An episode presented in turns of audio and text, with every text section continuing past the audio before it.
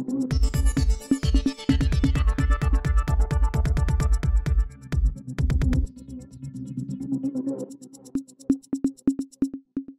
நேர்களுக்கு வணக்கம். இந்த நேர்காணலில் நம்முடன் அரசியல் பேச இணைந்திருப்பவர் காங்கிரஸ் கட்சியின் செய்தி தொடர்பாளர் இனியன் ராபர்ட் அவர்கள். வணக்கம் சார். வணக்கம் சார். சட்டமன்றத்தில் பேசும்போது நிதியமைச்சர் தங்கம் தினரசு ஒரு விஷயத்தை குறிப்பிட்டிருக்காரு. ஒன்றிய அரசுக்கு மாநில அரசு வழங்கக்கூடிய அந்த நிதி பகிர்வு அப்படிங்கிறது அஞ்சு புள்ளி பதினாறு லட்சம் கோடி நாங்கள் வழங்குறோம். எங்களுக்கு திரும்ப கிடைச்சது பார்த்தா ரெண்டு புள்ளி பூஜ்ஜியம் எட்டு கோடி தான் கிடச்சிருக்கு எங்களுக்கு. அந்தளவுக்கு நாங்கள் வந்து வஞ்சிக்கப்படுறோம்.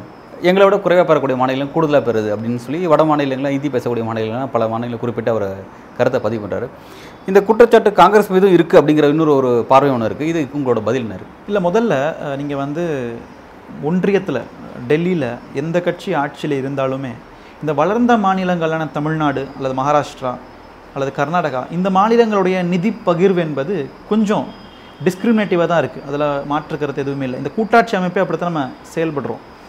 இந்த கூட்டாட்சி அமைப்பு கொஞ்சம் மாற்றப்பட வேண்டும்.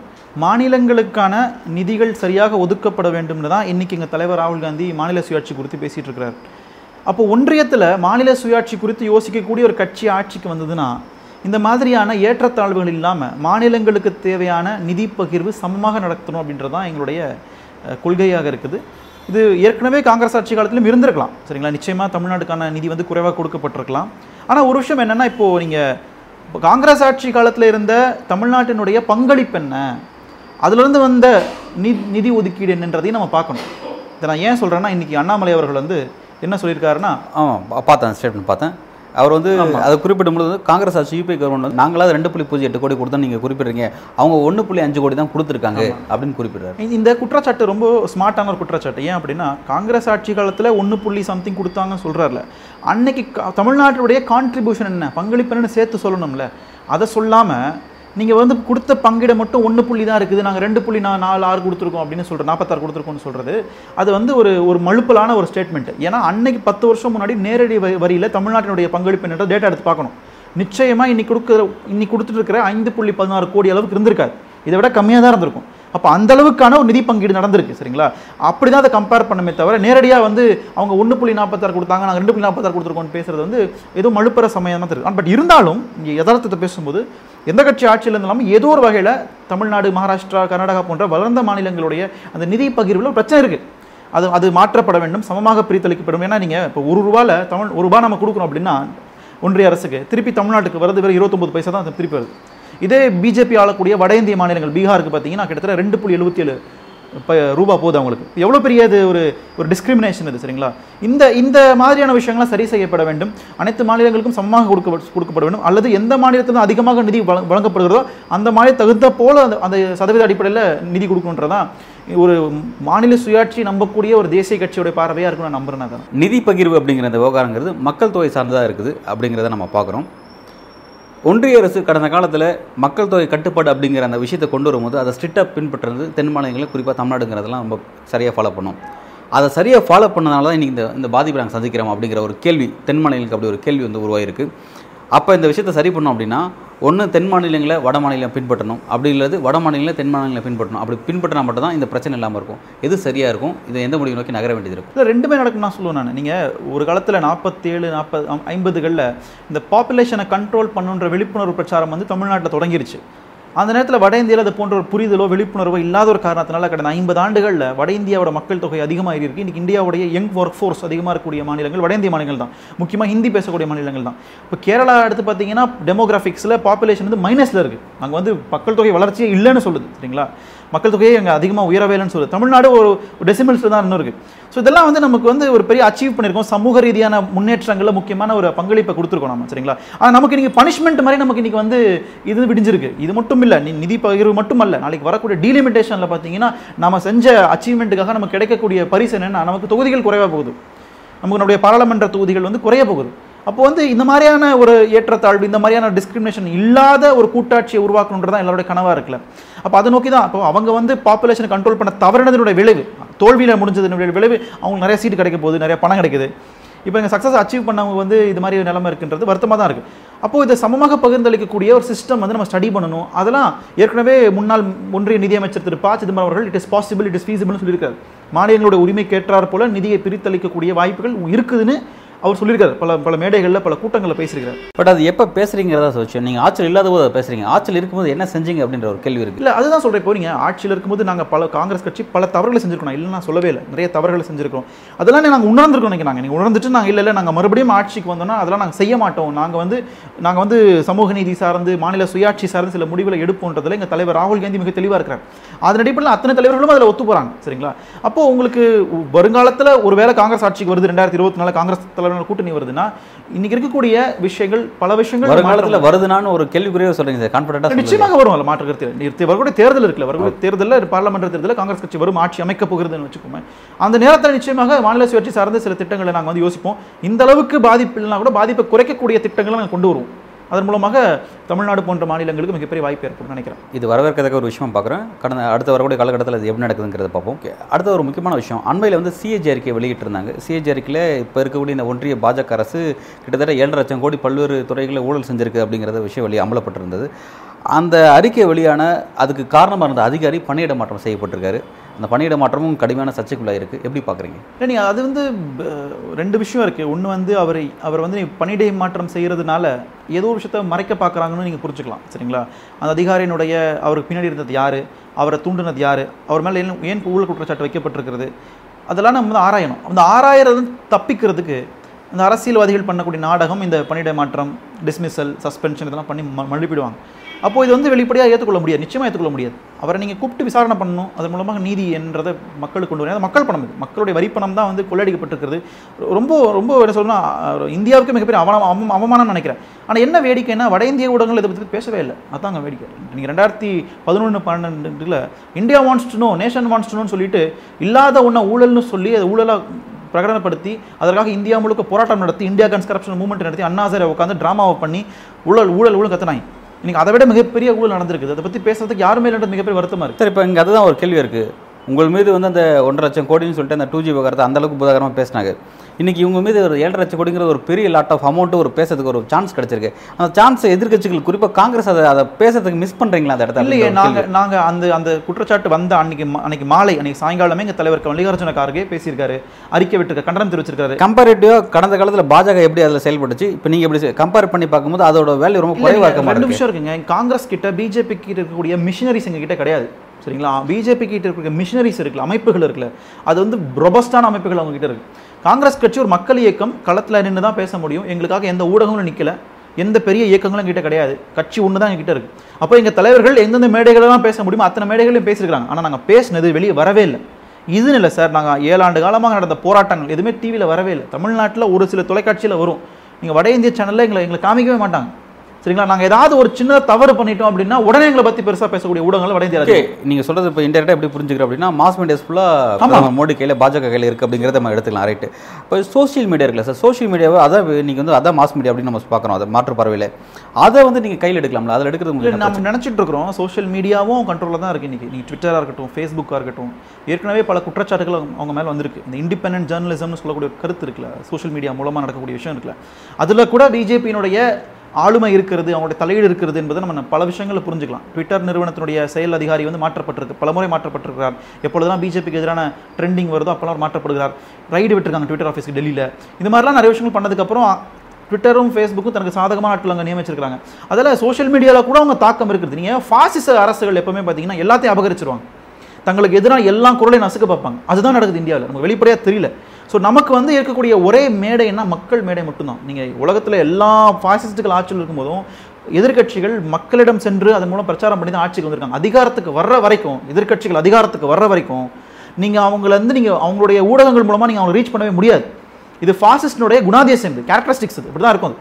ஸோ நாங்கள் இந்தியா கூட்டணியும் காங்கிரஸ் கட்சியும் களத்தில் போய் சமூக நீதி சார்ந்து வேலை இப்போ தலைவர் ராகுல் காந்தி நடந்து போகிறார் பாரத் ஜோடோ யாத்ரான்னு அதை கூட தொலைக்காட்சி காமிக்கவே இல்லை. ஆனால் மக்கள் மத்தியில் அவ்வளோ பெரிய தாக்கத்தை ஏற்படுத்தியிருக்கு. சரிங்களா அதனுடைய விளைவு தான் கர்நாடகா தேர்தல் வெற்றியாக இருக்கட்டும் இல்லை வரக்கூடிய ஐந்து மாநில தேர்தல் வெற்றியாக இருக்கட்டும். இது மாதிரி பல விஷயங்கள் நம்ம பார்க்க தான் போகிறோம் ஐந்து மாநில தேர்தல் விஷயத்தை குறிப்பிட்டீங்க. ஐந்து மாநில தேர்தல் அப்படின்னும் போது வந்து தெலுங்கானா மிசோரம் தவிர்த்து மற்ற மூணு மாநிலங்கிறது ஹிந்தி ஆட்கோர் மாநிலம்னு சொல்லி சொல்லலாம்.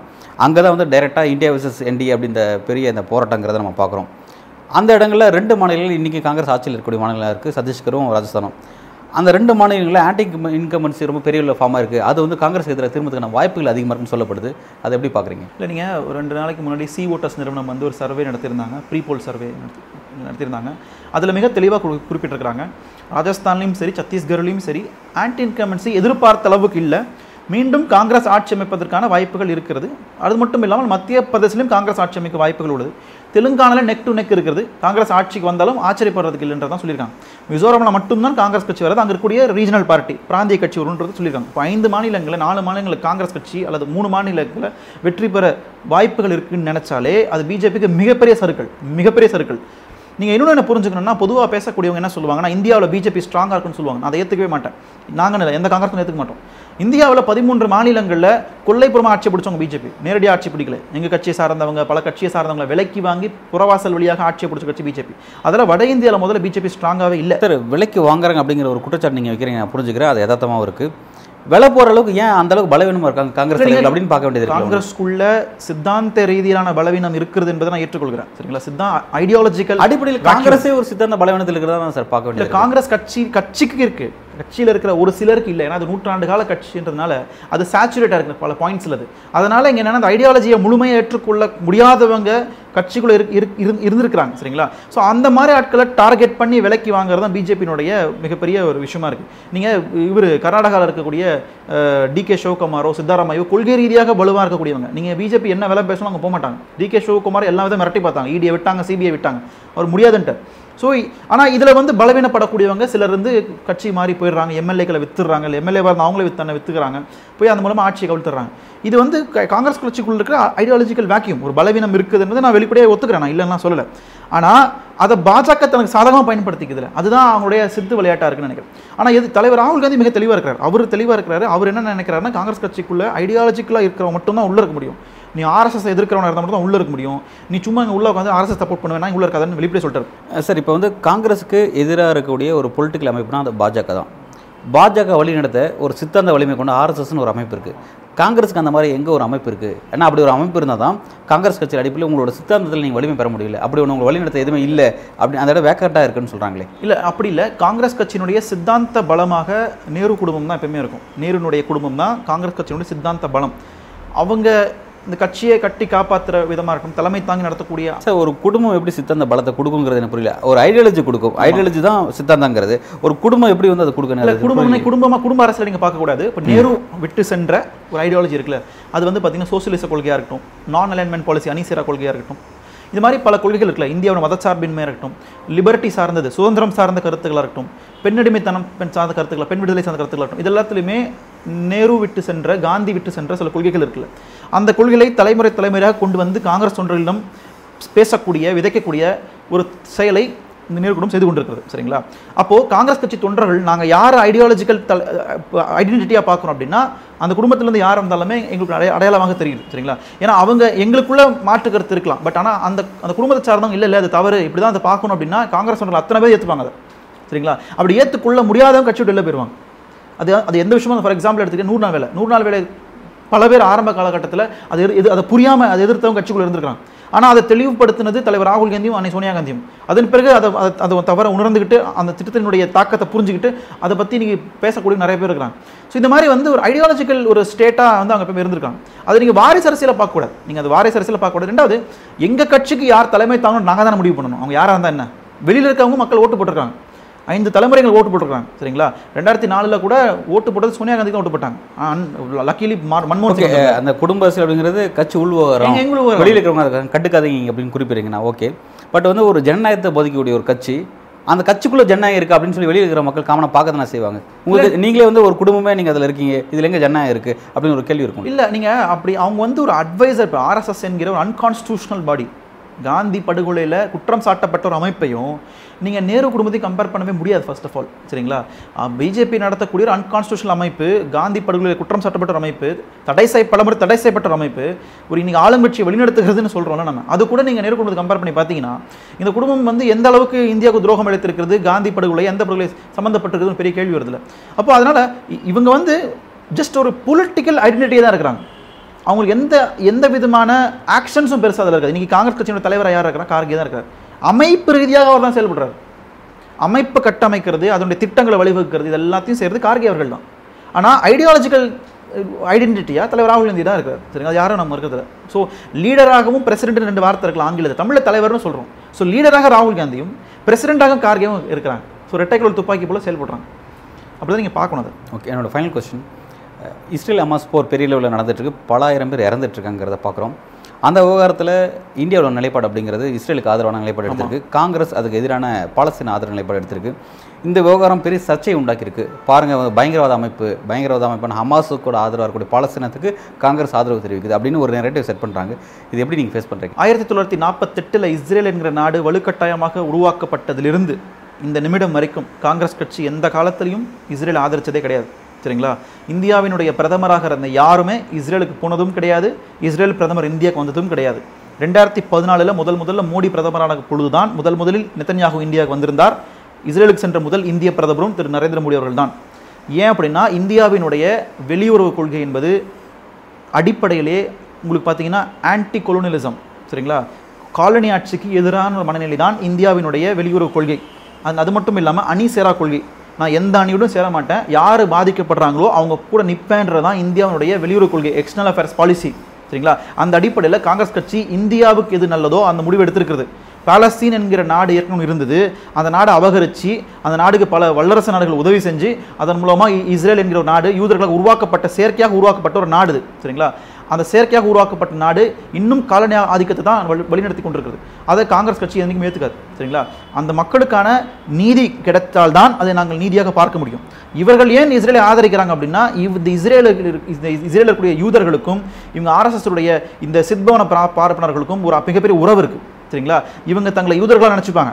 அவங்க தங்களை பார்ப்பனா நினச்சிப்பாங்க. இந்த ரெண்டு பேருக்குள்ள மிகப்பெரிய ஒற்றுமை இருக்குது ரெண்டு பேருமே ஆரிய இனத்தை சார்ந்தவங்கன்ற எண்ணம் அவங்களுக்குள்ள இருக்குது அந்த இன ஒற்றின் அடிப்படையில் இந்திய இந்திய அரசு சொல்லக்கூடாது. பாஜக இஸ்ரேலை ஆதரிக்கிறது. அதில் இந்திய அரசு இன்னைக்கு அவங்க இப்போ அதிகாரத்தில் இருக்கிறனால இந்திய அரசு லோகோ போட்டுக்கிறாங்க. மற்றபடி பாஜக அண்ட் ஆர்எஸ்எஸ் என்கிற அமைப்பு அது சிற்பவன பார்ப்பனர்கள் நிறை நிறைந்த ஒரு அமைப்பு யூதர்களுக்கு ஆதரவு தான் தெரிவிக்கும் என்பதில் எந்த மாற்று கருத்தும் இல்லை. ஏன்னா ரெண்டு பேருக்குள்ள ஒரு விதமான ஒரு சிமிலாரிட்டி இருக்குது சரிங்களா? மரபு ரீதியான ஒரு அப்படின்னு இருக்குன்னு அவங்க நம்புறாங்க. இருக்கான்னு தெரியாது. Okay. அது சயின்டிஃபிக்கலாக யாரும் ப்ரூவ் பண்ணல. ஆனா அவங்க நம்புறாங்க அதை. சரிங்களா? ஓகே. அதை அவங்க நம்பிக்கை அப்படின்னு எடுத்துக்கலாம். பட் இங்க வந்து அவங்க செட் பண்ணக்கூடிய நிறைய நெரேட்டிவ்ங்கிறது மக்கள்கிட்ட பிரபகண்டாவை அதான் கொண்டு போறாங்க. பாருங்க இப்படி காங்கிரஸ் இப்படி இருக்கு. மக்கள் நலனுக்கு விரோதமா இருக்கு. ஹமாஸ் என்கிற அமைப்பு முதல்ல பயங்கரவாத அமைப்பே கிடையாது. நீங்க இந்தியாவில் சுபாஷ் சந்திர போஸ் இந்திய தேசிய ராணுவத்தை கட்டமைச்சு போராடும் பொழுது அவருக்கு பிரிட்டிஷ் அரசு கொடுத்த பேர் பயங்கரவாதி. தெரியுமா உங்களுக்கு? பகத்சிங் கொடுக்கப்பட்ட பேர் தீவிரவாதி. அப்போ நீங்க பகத்சிங்கும் சுபாஷ் சந்திர போஸும் தீவிரவாதி பயங்கரவாதியுமா? அப்போ அமாஸ் என்கிற அமைப்பு பாலஸ்தீனில் உள்ள மக்களுக்காக போராடக்கூடிய ஒரு போராளி குழு. ஒரு எக்ஸ்ட்ரீமிஸ்ட் மூவ்மெண்ட் அவங்க. அவங்க டெரரிஸ்ட் மூவ்மெண்ட் கிடையாது.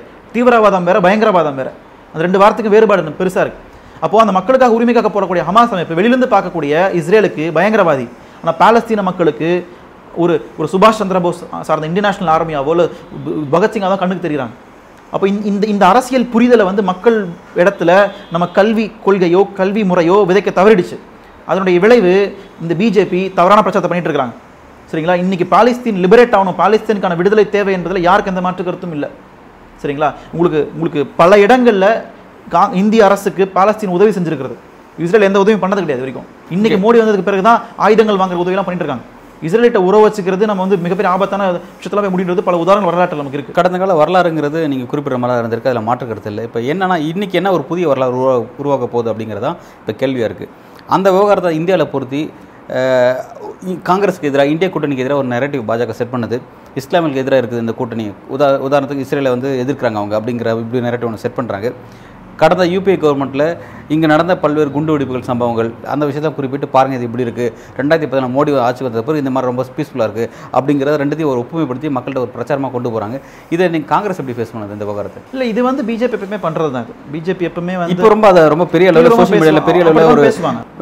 ரீமேக்காக ஒரு வீடியோ மேக் பண்ணி அதை வந்து வைரலாக்கிட்டு இருக்காங்க. See, உங்களுக்கு பயங்கரவாதம் என்பது எல்லா மதத்துலையுமே இருக்கு. பயங்கரவாதம் இல்லாத மதமே கிடையாது. ஆனா பயங்கரவாதத்துக்கு நீங்க மத சாயம் அடிச்சீங்கன்னா உங்களை விட அந்த பிஜேபி விட அயோக்கியத்தனம் யாருமே இருக்க முடியாது. எல்லாம் கிறிஸ்தவ மதத்துலேருந்து பயங்கரவாதம் இல்லையா? இந்து மதத்துலேருந்து பயங்கரவாதம் இல்லையா? எல்டிடி எந்த மதத்தை சார்ந்தவங்க? விடுதலை புலிகள். அப்போ வந்து உங்களுக்கு வந்து இஸ்லாமிய எல்லா மதங்கள் எல்லா இனக்குழுக்கள் எல்லா மொழிக்குழுக்கள் இருந்துமே பயங்கரவாத அமைப்பு தீவிரவாத அமைப்பு உருவாக தான் செய்யும். அதில் எந்த மாற்று கருத்துமே இல்லை சரிங்களா? அதை வந்து நம்ம எப்படி பார்க்கணுன்ற ஒரு பார்வை தான் இருக்குது அதை நீங்கள் வந்து அதனால் ஒட்டுமொத்த சமூகமும் பயங்கரவாத சமூகம் ஒட்டுமொத்த மதமும் பயங்கரவாதம் நீங்கள் முத்திரை குத்துனீங்கன்னா அது வந்து அரசியல் புரிதல் இல்லை அல்லது வேணும்னே நீங்கள் வந்து ஒரு மதத்துக்கு எதிராக பிரச்சாரம் பண்ணுறீங்கன்ற ஒரு விஷயத்தில் போய் முடிஞ்சிடும் சரிங்களா? அப்படி தான் நான் பார்க்குறது. அதனால் பிஜேபி தனக்கான எப்பவுமே உருட்டுற உருட்டு தான் இது சரிங்களா? பயங்கரவாதிகள் காங்கிரஸ் ஆதரவை தெரிவிக்குது பாகிஸ்தானோட காங்கிரஸ் உறவுகள் இருக்குது அப்படின்லாம் எல்லாம் உருட்டுவாங்க சரிங்களா? ஸோ அதனால் வந்து மக்கள் இதெல்லாம் ஏற்றுப்பாங்கன்னு எனக்கு தெரியல சரிங்களா? பிஜேபி அரசாங்கம் புல்வாமா அட்டாக் நடந்தது. அது வந்து எங்கே உங்களுக்கு வந்து பிஜேபி ஆட்சி நடந்தது அப்போ அங்கே வந்து இஸ்லாமிய பயங்கரவாதம் இல்லையா? அவங்க புல்வாமா அட்டாக்கினுடைய உண்மைத்தன்மை என்ன அப்படின்னு சொல்லிட்டு சத்யபால் மாலிக் அவர்கள் பேசின பிறகும் அதை ஏன் எதிர்க்கட்சியாக காங்கிரஸ் இந்தியா உள்ளிட்ட கூட்டணி அதை ஏன் எதிர்த்து பெரிய கொண்டு போகல? இல்லை நாங்கள் அப்போவே நாங்கள் பேசியிருந்தோமே அவர். அப்போவே பேசணும் அப்போவே பேசணும் அப்படிங்கிற மக்கள் ரீச் ஆகவே இல்லையே. இன்னமும் பல பேர் அதுதான் நான் ஏற்கனவே சொன்னேன். நாங்கள் பேசக்கூடிய கருத்துக்கள் மக்கள்கிட்ட ரீச் பண்ணுறதுக்கான மீடியம் எங்ககிட்ட குறைவாக இருக்குது அது தடுக்கப்பட்டிருக்கிறது நான் சொல்கிறேன் அதனால தான் நாங்கள் களத்தில் இறங்கி பேசிக்கிட்டு இருக்கோம். எங்கள் தலைவர் இப்போ எப்போ இப்போ அடுத்து உங்ககிட்ட கேள்வி எப்போ உங்களோட மீடியம்ல நீங்கள் வலுவாக்குவீங்க? ஏன்னா தேர்தல் நெருங்க போது ஏழு மாதம் தான் இருக்கு. எப்போ உங்களோட மீடியம் வலுவாக்குவீங்க? அதுக்கு மேலே ஐந்து மாநில தேர்தல் வரும் இப்போதைக்கு இந்தியா கூட்டணியினுடைய இந்த கட்சிகள் இருக்காங்களே இவங்க எல்லாரும் முன்னு சேரும்போது ஒரு விஷயத்தை ட்ரெண்ட் பண்ண முடியுது சோஷியல் மீடியால அது ஒரு பெரிய பலம் ஏற்பட்டிருக்கிறது. அதில் நிறைய நம்பிக்கை எனக்கு உருவாயிருக்குது நம்பர் ஒன் ரெண்டாவது நீங்க இதை இதை ஃபுல்லாவே இந்த சிஸ்டத்தை நீங்க வந்து மாத்தணும் சார் நீங்க. எல்லா பல்கலைக்கழகங்கள் எல்லா அரசினுடைய தன்னாட்சி அமைப்புகள் எல்லா ஊடகங்கள் எல்லா கார்ப்பரேட் நிறுவனங்கள் எல்லா இடத்துலையுமே அவங்க ஆளுங்க வச்சிருக்காங்க அரசு ஆளுங்களை நடுநிலையா சிந்திக்கக்கூடியவங்க முற்போக்கா சிந்திக்கக்கூடியவங்க மதச்சார்பற்றவங்களை எல்லாரும் தூக்கிட்டு அவங்க உள்ள வச்சிருக்காங்க. அப்ப ஆட்சி அதிகாரத்துக்கு வந்தாதான் நம்ம சில மாற்றங்களை குறைஞ்சபட்சம் செய்ய முடியும். அதற்கு முன்னாடி தேர்தல் தேர்தல் சந்திக்கும் போது சமூக ஊடகங்கள் மூலமா ஐந்து க- அந்த இந்தியா கூட்டணி என்ற அத்தனை கட்சிகள் மூலமா என்ன பலத்தை நம்ம வெளியில கொண்டு வர முடியுமோ முடிஞ்ச அளவுக்கு நம்ம அதை கொடுத்தா தான் வெற்றி பெற முடியும். ஸோ இன்னைக்கு இந்த இந்தியா இருக்கிற நிலைமை வந்து வெறும் வெறும். நீங்க சாதாரணமாக வந்து ஒரு எதிர்க்கட்சி ஒரு ஆளுங்கட்சி நினைச்சிடாதீங்க. இது மிகப்பெரிய சித்தாந்தத்துக்கு எதிராக போராடக்கூடிய மிகப்பெரிய ஒரு இயக்கமாக உருவாயிருக்கு. சரிங்களா? இது இந்தியாவுக்கான மிகப்பெரிய சோதனை காலகட்டம் இது. சும்மா அது பிஜேபி கட்சி அவங்க ஆட்சியில் இருக்காங்க. ஏதோ திமுக அதிமுக மாதிரி தேர்தல் நீங்கள் பார்க்கக்கூடாது. பிஜேபி என்கிற மிகப்பெரிய ஒரு விசமத்தனமான சித்தாந்தத்துக்கு எதிராக இன்னைக்கு நீங்க போராடிட்டு இருக்கிறீங்க. ஒரு பாசிச கட்சி அவங்க. எல்லாத்தையும் அபகரிச்சிருக்காங்க. எல்லாத்தையும் டேக் ஓவர் பண்ணி வச்சிருக்காங்க. அப்போ நீங்க எங்களை எதிர்க்கிறதுன்னு சாதாரண விஷயம் கிடையாது. இதோட காங்கிரஸ் கட்சி போராடிட்டு இருக்கு. மோதிக்கிட்டு இருக்கு. அதனால தான் நாங்கள் எல்லாத்துக்கும் காம்ப்ரமைஸ் பண்ணுங்க. பிரதமரை பத்தி எங்களுக்கு வேணாம். தோக்கடிப்போம் முதல்ல அவங்கள எல்லா கட்சியும் வாங்க. யார் வேணா பிரைம் மினிஸ்டர் ஆக்கிக்கோங்க. எங்களுக்கு பிரைம் மினிஸ்டர் வேணாம்.